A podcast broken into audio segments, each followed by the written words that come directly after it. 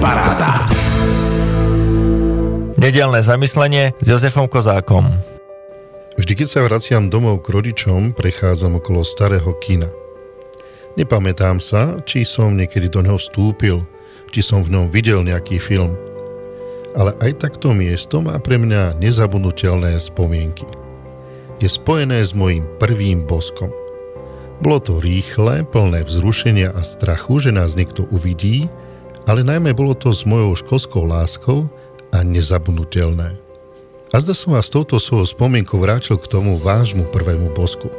Chvíli, ktorá verím ostala aj pre vás nezabudnutelnou spomienkou a krásnou. To boskávanie nespomínam náhodne, neviem či viete, ale 6. júl sa od roku 2003 každoročne slávi ako Medzinárodný deň boskávania a boskov. Cieľom tohto dňa je pripomenutie ľuďom, aby nezabudli na jednoduchú radosť spojenú s boskávaním. Dokonca vedci zistili, že pozitívne vplýva na znižovanie krvného tlaku, cholesterolu a na podporu obrany schopnosti.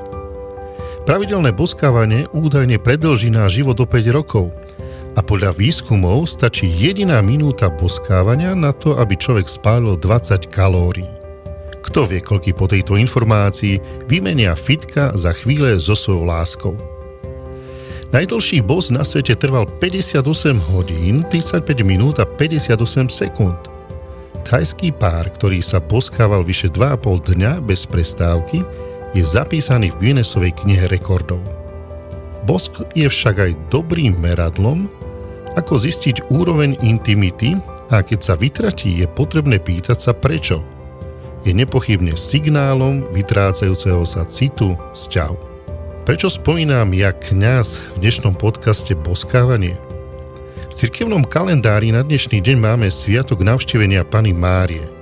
Pripomíname si tak moment stretnutia dvoch žien v požehnanom stave, Márie a Alžbety.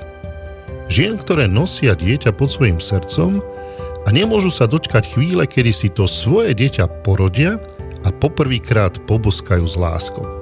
Práve tá materinská nežnosť a blízkosť nás mnohých naučila jemnosti a citu. Schopnosti a potrebe prejaviť svoje vzťahy a vnútorné prežívania aj navonok.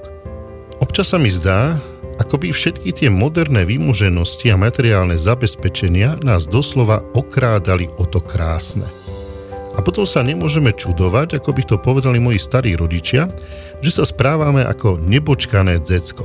Bez citu, jemnosti, vľúdnosti, že sme k sebe chladní, arogantní, útočiaci. Že si nevieme prejaviť lásku a blízkosť.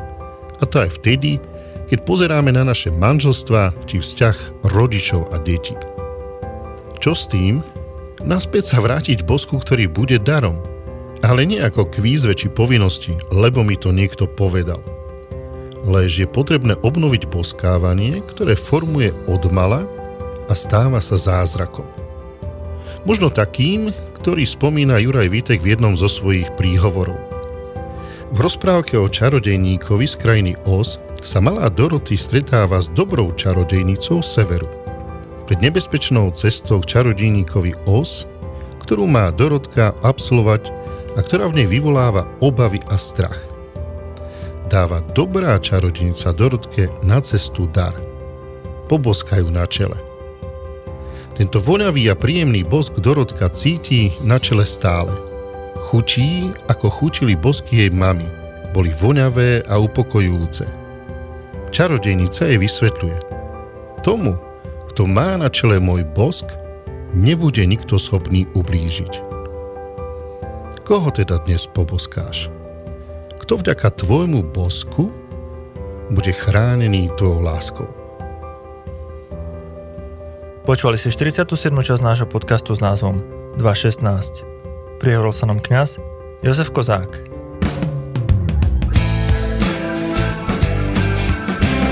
Rádio Paráda.